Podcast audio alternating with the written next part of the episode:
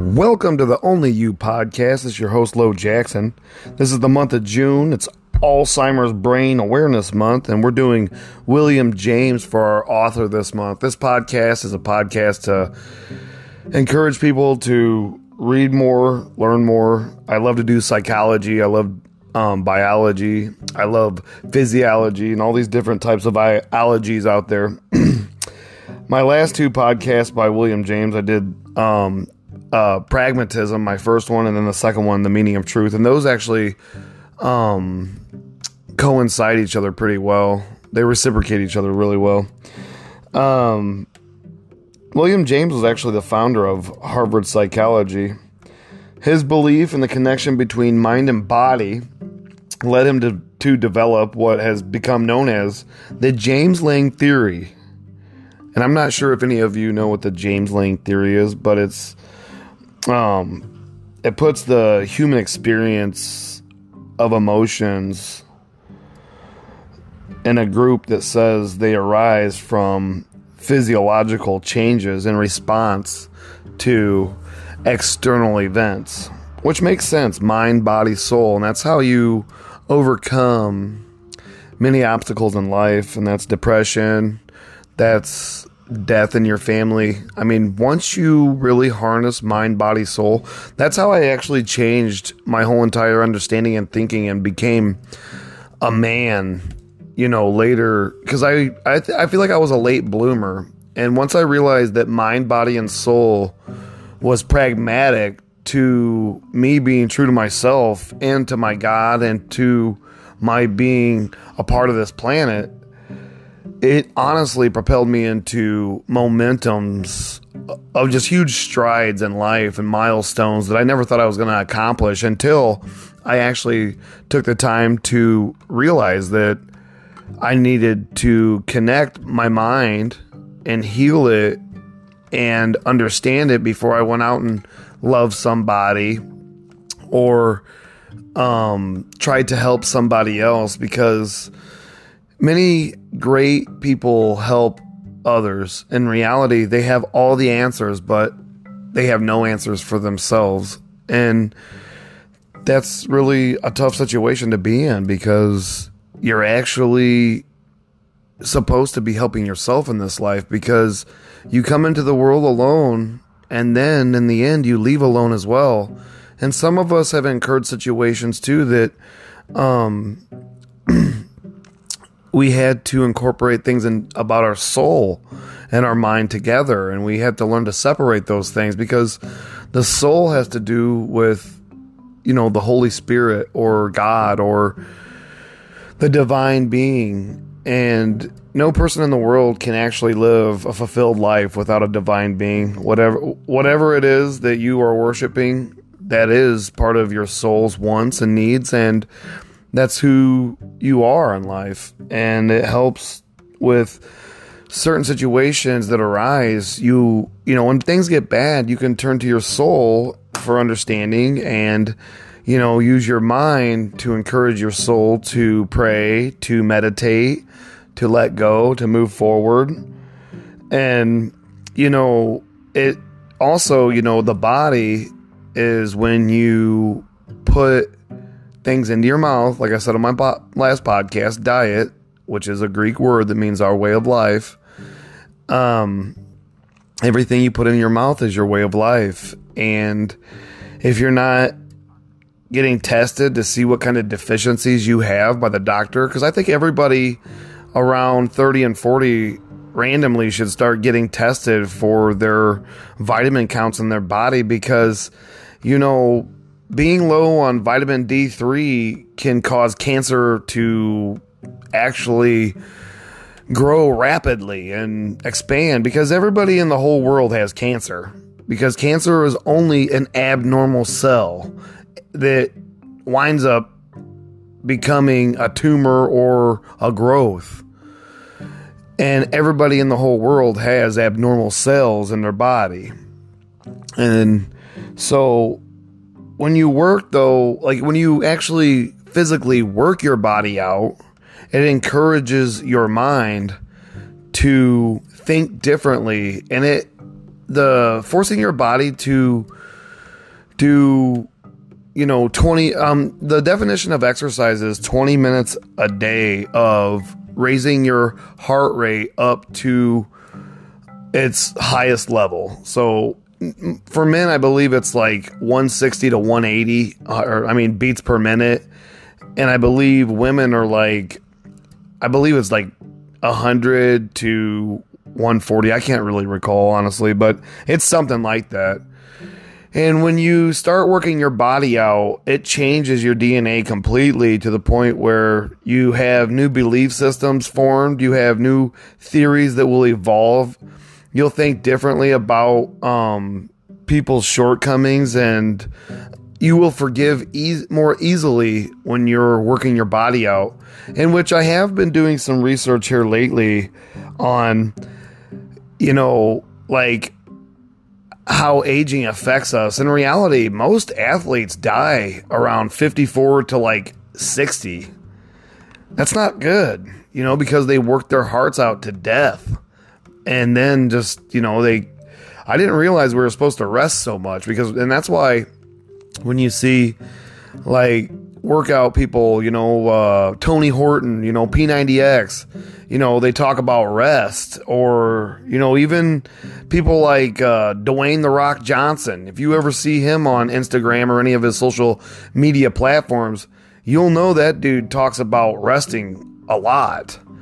And he has a body that tells you that, dude, he's getting results more than most people. So, honestly, whatever routine he's doing and using, I can guarantee you he's using William James, James's um, James Lange theory with the mind, body, and soul because it's one of the most important things you can do in life to evolve as a human being. And thank you guys for listening to the Only You podcast. Today, I am actually going to be reading to you. I'm a really, and I mean, I came across this read this time for William James, just going through um, uh, the the public domain, and you can find all of his stuff in the public domain with like, and it's free. And today I'm going to be reading to you some of his writings from The Will to Believe. He's a wonderful writer. He's the father of psychology at Harvard, and he is the one that like designed the schooling system there and they and harvard psychology has been at the forefront of psychology since its inception thank you again for following me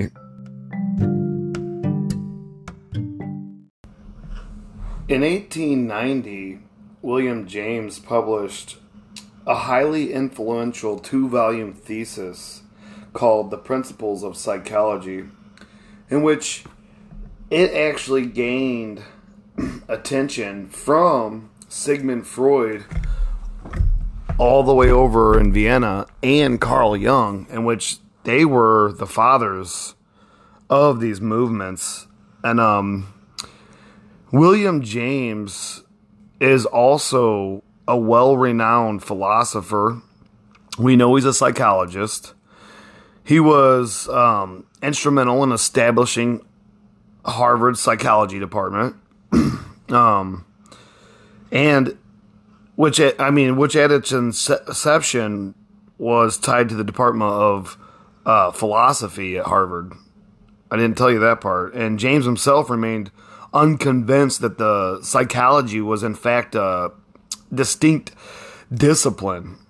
Writing in 1892 Survey of the Field, Psychology Briefer Course and that was one of his writings too. And this is no science; it is only the hope of science. He quotes. Um, despite James's skepticism, in the ensuing century, this hope was fully realized in the, in the department he helped to find. And initially, he was trained in painting. yeah, he was going to be an artist, a, a painter.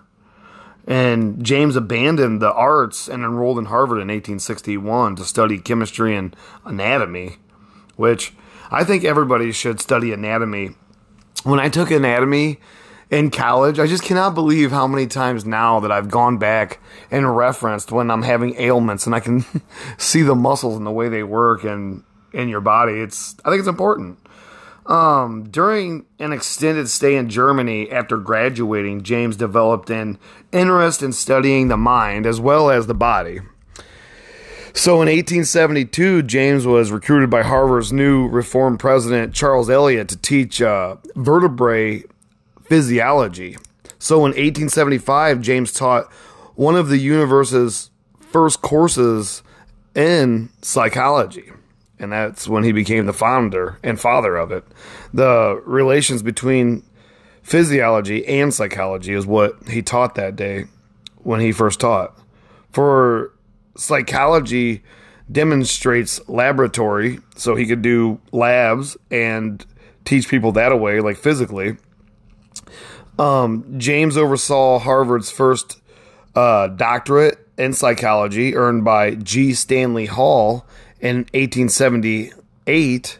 And Hall was noted that James's course was up to the present time the only course in the country where students uh, can be made familiar with the methods and results of German researchers in physi- physiological psychology.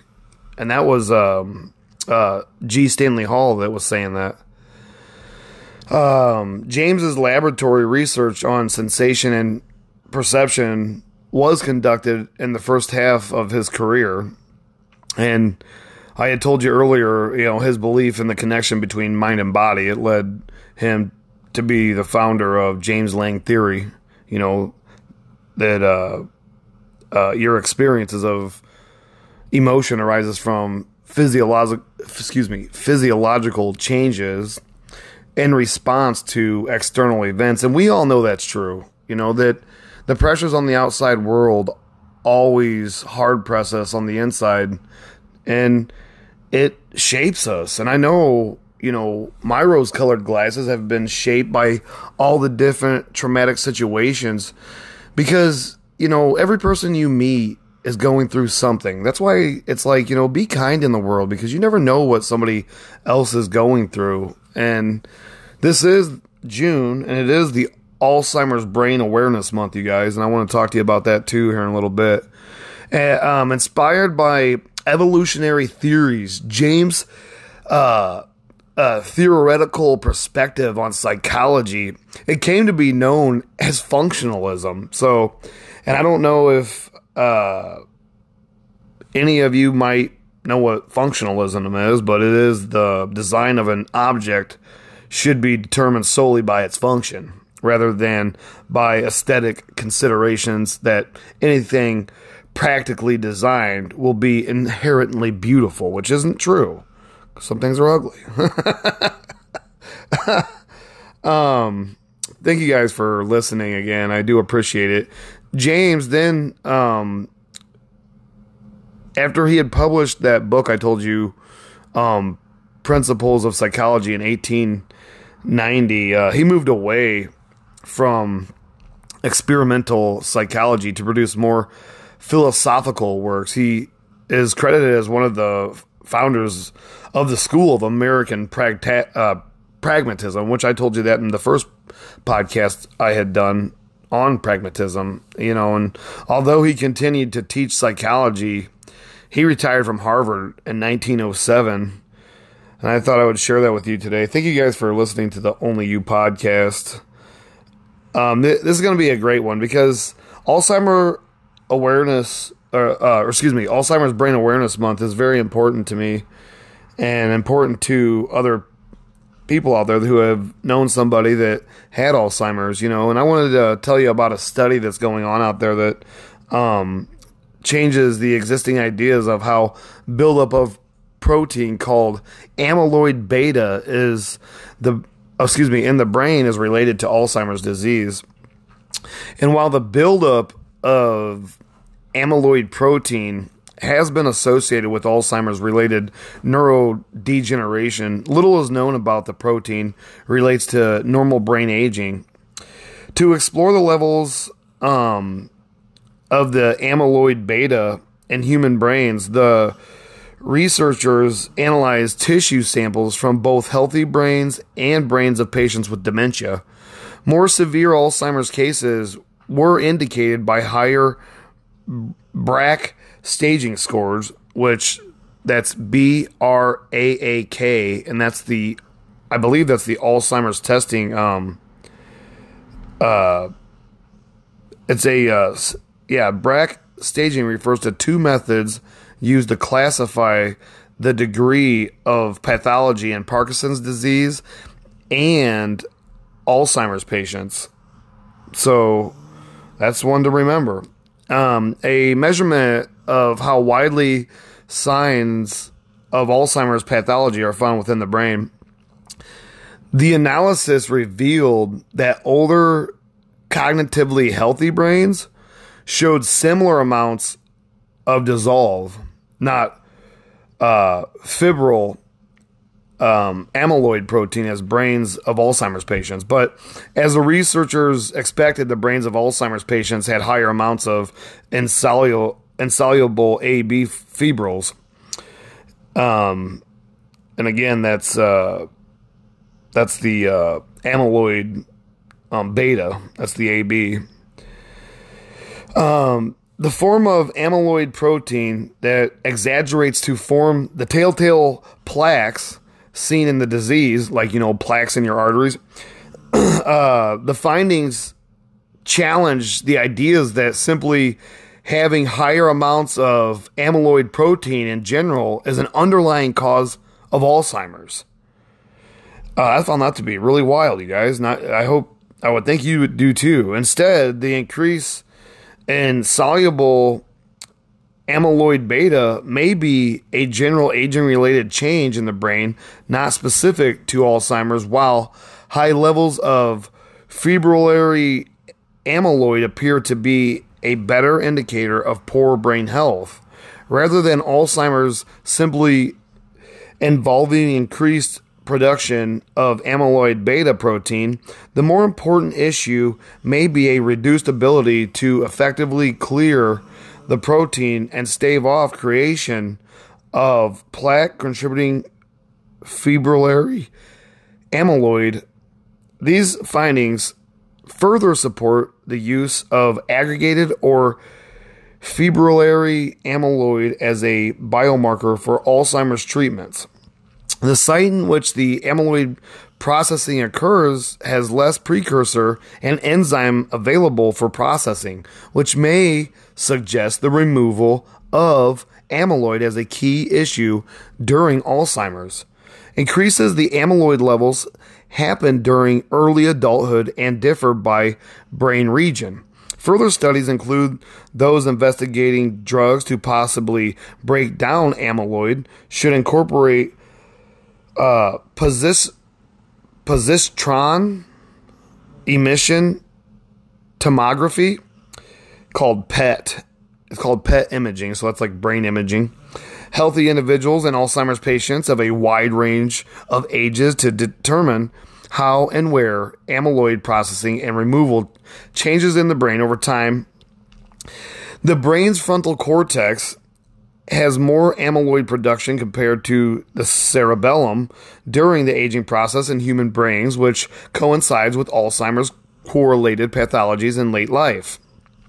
Future projects should examine amyloid over the life course in both cognitively normal and Alzheimer's patients with both modulation of amyloid processing of removal of amyloid through monoclonal antibodies currently used in clinical trials for Alzheimer's treatment.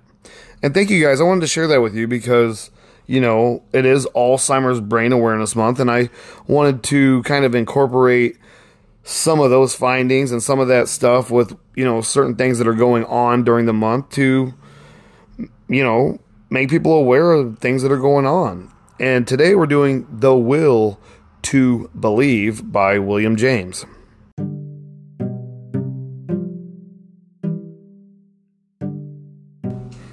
I did want to share with you guys, I came across another study that says that nose picking could increase the risk of Alzheimer's and dementia, and that was neuroscience news. But I'm not going to share that one with you today.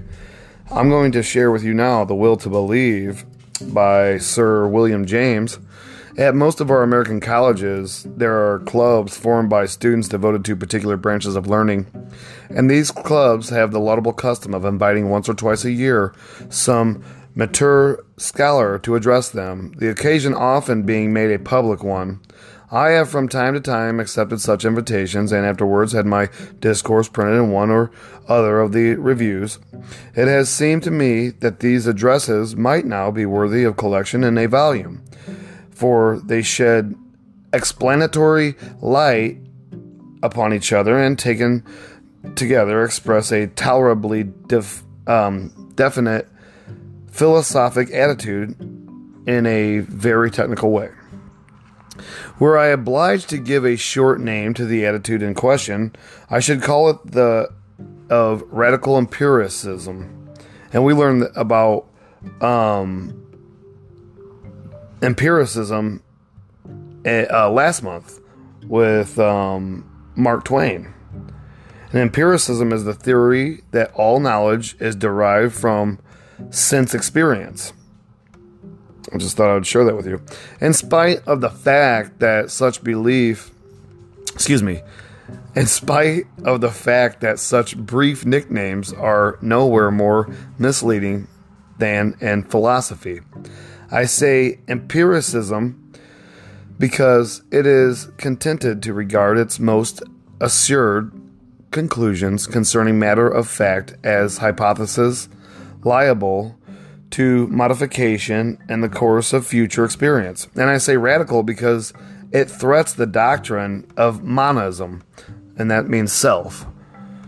It also is a hypothesis, and unlike so much of the halfway empiricism that is current under the name of positivism or agnosticism or scientific naturalism, it does not dogmatically affirm monism as something with which all experience has got to square.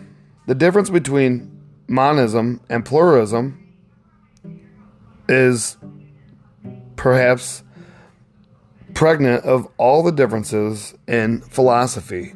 Prima facie, the world is pluralism as we find it.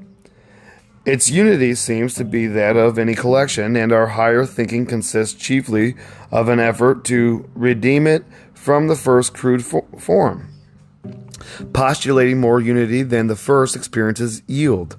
We also discover more, but absolutely unity, in spite of brilliant dashes in its direction, still remains undiscovered, still remains a uh, it's a German name, not sure. Ever not quite must be the rationalistic philosopher's last confession concerning it.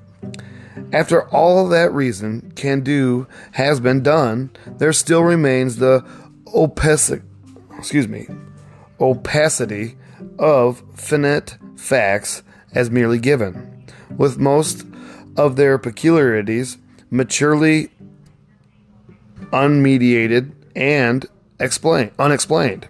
To the vast last, there are the various points of views which the philosopher must distinguish in discussing the world, and what is inwardly clear from one point remains a bare externally and datum to the other. The negative, the illogical, is never wholly banished.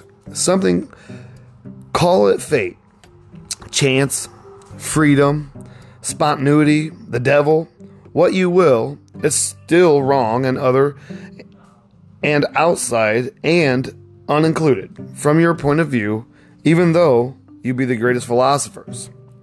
Something is always mere fact and givenness, and there may be in the whole universe no one point of view extant from which this would not be found to be the case. Reason, as a gifted writer say, is but one item in the mystery, and behind the proudest consciousness that ever reigned, reason and wonder blushed face to face. The inevitable stalls, while doubt and hope are sisters, not unfortunately the universe is wild. Game flavored as a hawk's wing, Nature is miracle all, the same returns not saved to bring the different. The slow round of the engravers, lathe, gains but the breadth of a hair, but the difference is distributed back over the whole curve. Never an instant true, ever not quite. This is pluralism, somewhat rhapsodical, expressed. He who takes for his hypothesis the notion that is the permanent form of the world is what I call a radical empiricist. For him, the crudity of experience remains an, an excuse me, eternal element thereof. There is no possible point of view from which the world can appear an absolutely single fact, real possibilities, real indeterminations, real beginnings, real ends, real evil, real crises, catastrophe, and escapes, a real God, a real moral life, just a common sense conceives these things, may remain empiricism as concepts which that philosophy gives up the attempt either to overcome or to reinterpret in monoistic form. Many of my professionally trained comrades will smile at the irrationalism of this view and at the artlessness of my essays and point of technical form, but they should be taken as illustrations of the radically empiricist attitude rather than as argumentations for its validity. That admits, meanwhile, of being argued in a technical a shape as anyone can desire, and possibly I may be spared to do later a share of that work. Meanwhile, these essays seem to light up with a certain dramatic reality the attitude itself and make it visible alongside of the higher and lower dogmatisms between which in the pages of philosophic history it generally remains eclipsed from sight.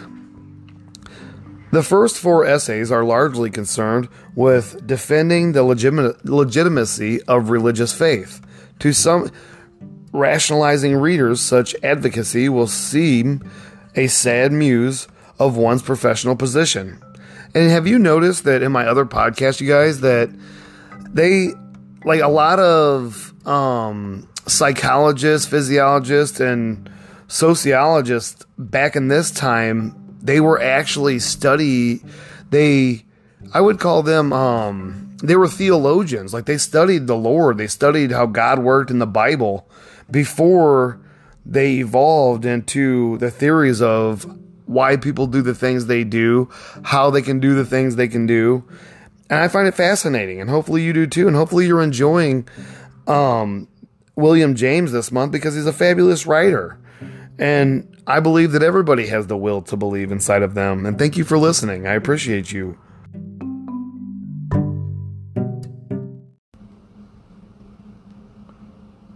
Mankind,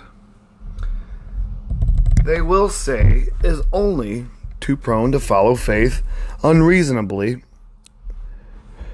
and needs no preaching nor encouragement in that direction. I quite agree that mankind at large most lacks is criticism and caution, not faith.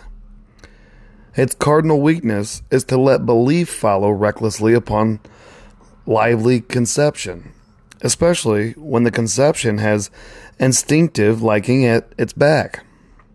I admit then that were I addressing the Salvation Army or a miscellaneous popular crowd, it would be a misuse of opportunity to preach the liberty of being, excuse me, of believing as I have, and these pages preached it. What such audiences most need is that their faiths should be broken up and ventilated, that the northwest wind of science should get into them and blow their sickliness and barbaricism away. But academically, audiences fed already on science have a very different need. Paralysis of their native capacity for faith and in the religious field are their special forms of mental weakness brought about by the notion, carefully instilled, and there is something called scientific evidence by waiting upon which they shall escape all danger of shipwreck in regard to truth, but there is really no scientific or other method by which men can steer safely between the opposite dangers of believing too little or believing too much. To face such dangers is apparently our duty, and to hit the right channel between them is the measure of our wisdom as men. It does not allow, because recklessness may be a vice in soldiers, that courage ought never to be preached to them. What should be preached is courage weighted with responsibility. Such courage as the Nelsons and Washingtons never failed to show after they had taken everything into account that might tell against their success, and made every provision to minimize disaster in case they met defeat.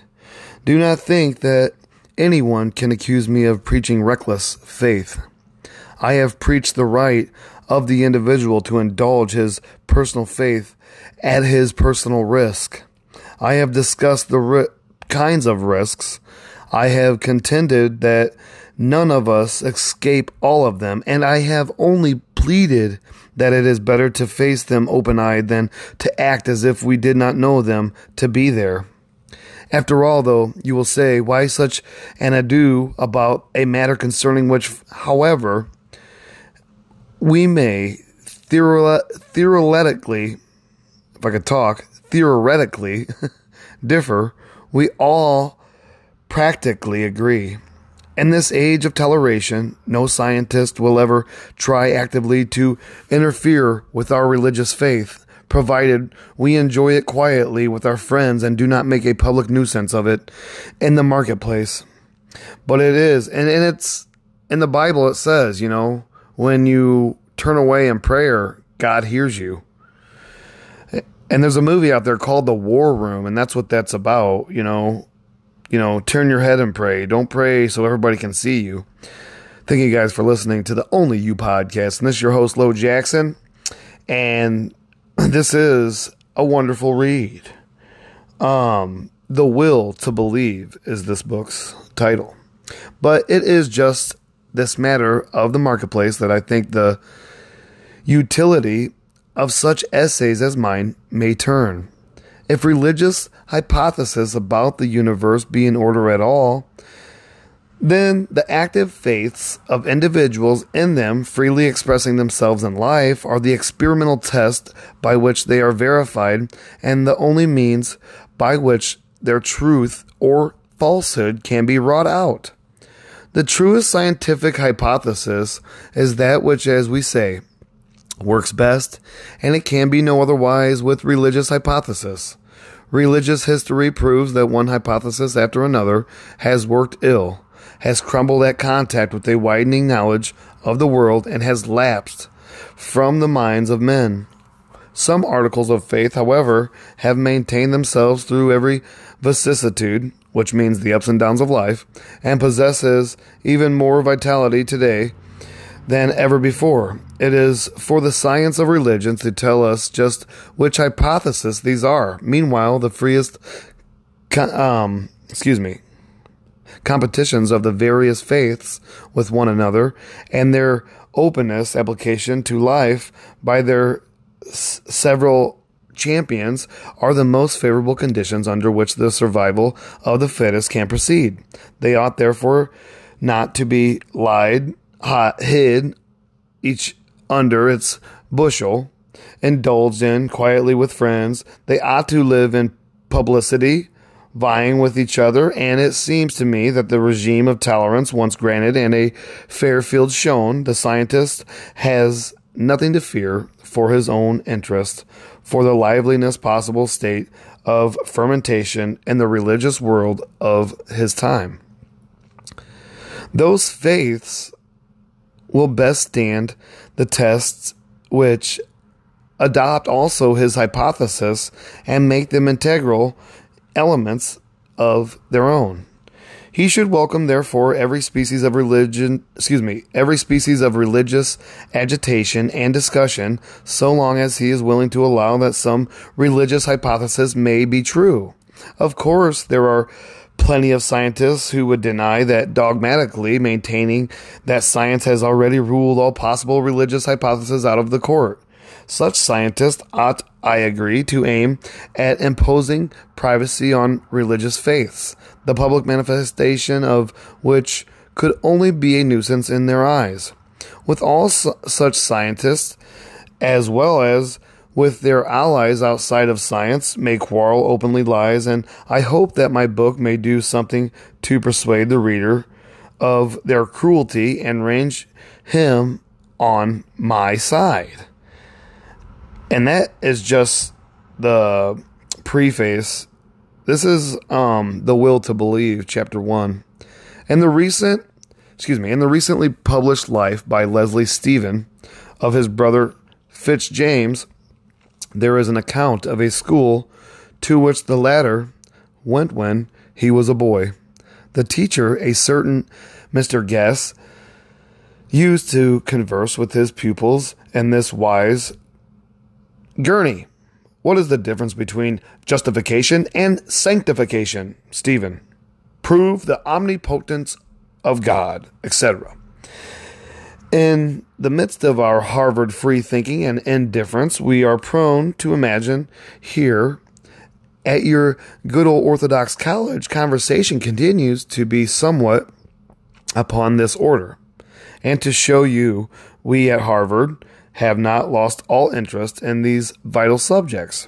I have brought with me tonight something like a sermon on justification by faith to read to you. I mean, an essay in justification of faith, a defense of our right to adopt a believing attitude in religious matters, in spite of the fact that our merely logical intellect may not have been coerced. The will to believe, accordingly, is the title of my paper. I have long defended my own students, the lawlessness of voluntary adopted faith, but as soon as they have got well imbued with the logical spirit, they have, as a rule, refused to admit my contention to be lawful philosophically, even though, in point of fact, they were personally all the time chokeful of some faith or other themselves. I am all the while, however, so profoundly convinced that my own position is correct that your invitation has seemed to me a good occasion to make my statement more clear. Perhaps your mind will be more open than those with which I have hitherto had to deal. I will be as little technical as I can, though I must begin by setting up some technical distinctions that will help us in the end. 1. Let us give the name of hypothesis to anything that may be proposed to our belief.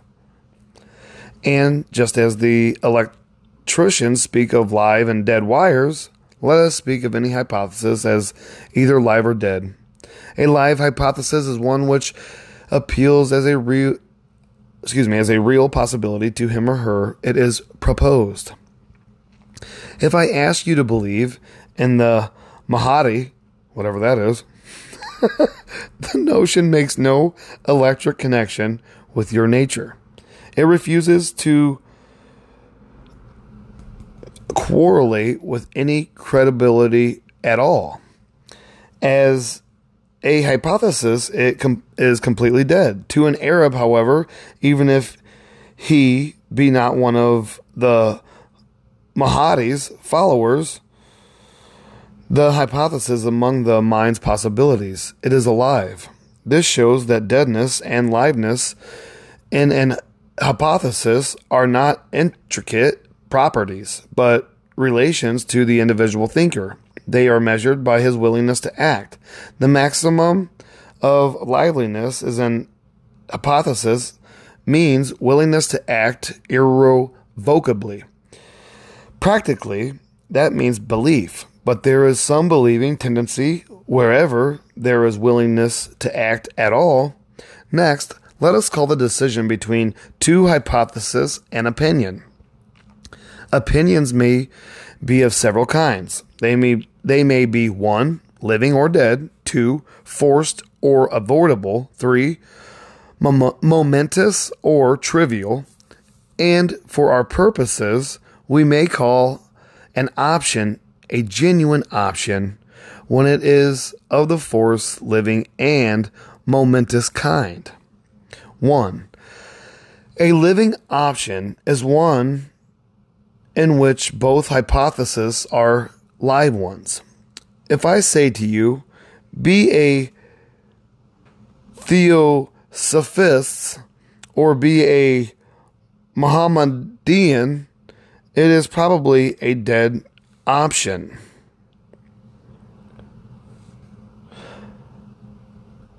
Sorry, you guys.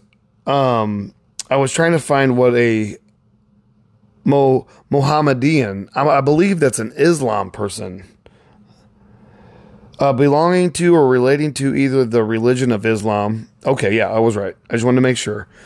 Um, sorry, I just wanted to clarify that. Um, it is pop is probably a dead option because for you, neither hypothesis is likely to be alive. But I say be a an agnostic or be a Christian. It is otherwise trained as you are. Each hypothesis makes some appeal, however small, to your belief. And I believe that's how we get so far away from religious beliefs to this day is just what he said right there. It makes some appeal, however small, to your belief. So then it actually changes your belief.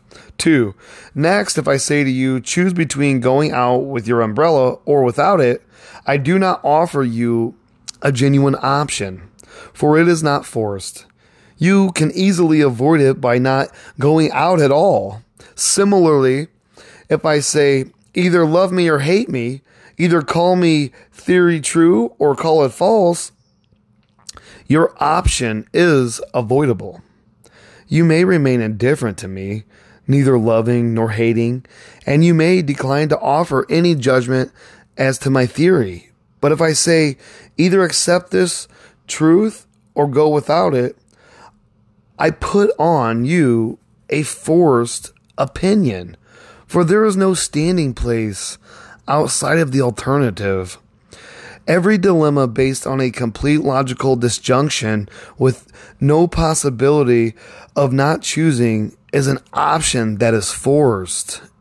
And I think a lot of us need to remember that because we get forced into all kinds of options in many different relationships throughout the day we have with people.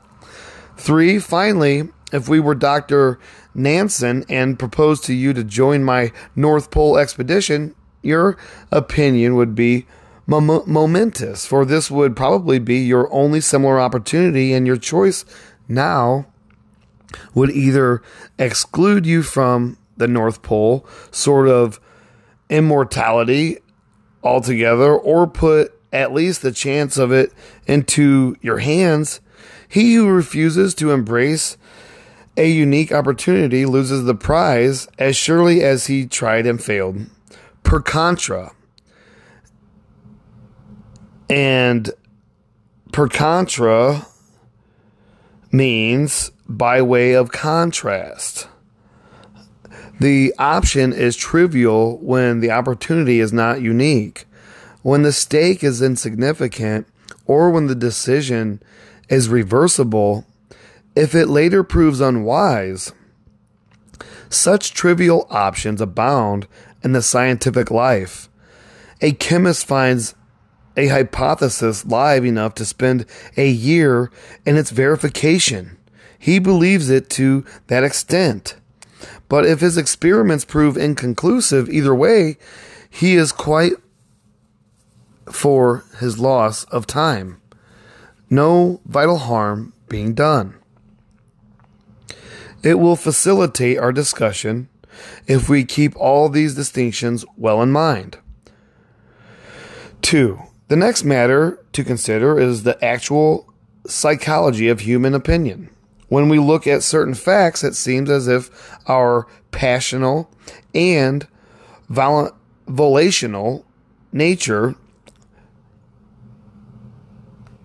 I want to tell you what volitional is, and that's done of one's own will or choosing, deliberately deciding, is voltational nature lay at the root of all our convictions. When we look at others, it seems as if they could do nothing when the intellect had once said, it say, let us take the latter facts up first. Does it not seem pr- preposterous on the very face of it to talk of our opinions being modifiable at will? Can our will either help or hinder our intellect and its perceptions of truth? Can we, by just willing it, believe that Abraham Lincoln's existence is a myth? And that the portraits of him in McClure's magazine are all of someone else?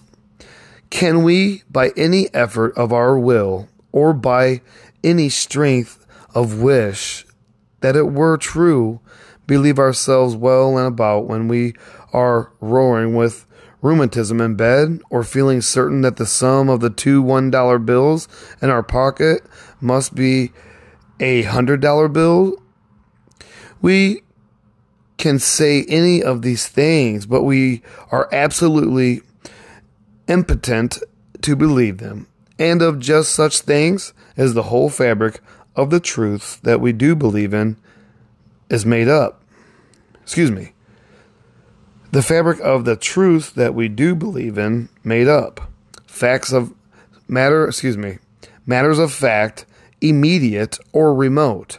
As Hume said, the relations between ideas, which are either there or not there for us if we see them so, and which, if not there, cannot put there any action of our own. In Pascal's thoughts, there is a celebrated passage known in literature as Pascal's wager. In it, he tries to force us into Christianity by reasoning as if our concern with truth resembled our certain. Excuse me. Let me back up. In it, he tries to force us into Christianity by reasoning as if our concern with truth resembled our concern with the stake in a game of chance. That's horrible. Translated freely, his words are these You must either believe or not believe in God, and which you will do. Your human reason cannot say a game is going on between you and the nature of things, which at the day of judgment will bring out either heads or tails. Wait that your gains and your losses would be if you should stake all you have on heads or God's existence. If you win in such case, you gain eternal beatitude. If you lose, you lose nothing at all. If there were an infinity of chances and only one for God in this wager, still you ought to stake your all on God. For though you surely risk a finite loss by this procedure, any finite loss is reasonable. Even a certain one is reasonable. If there is but the possibility of infinite gain, go then and take the holy water and have masses said. Belief will come and stupefy your scruples. Celavos. Oh, it's it's a French uh, saying, and it cela vos fera cronet et vos abetier, which means it will make you believe and dumb you down. Why should you not? At bottom, what have you to lose?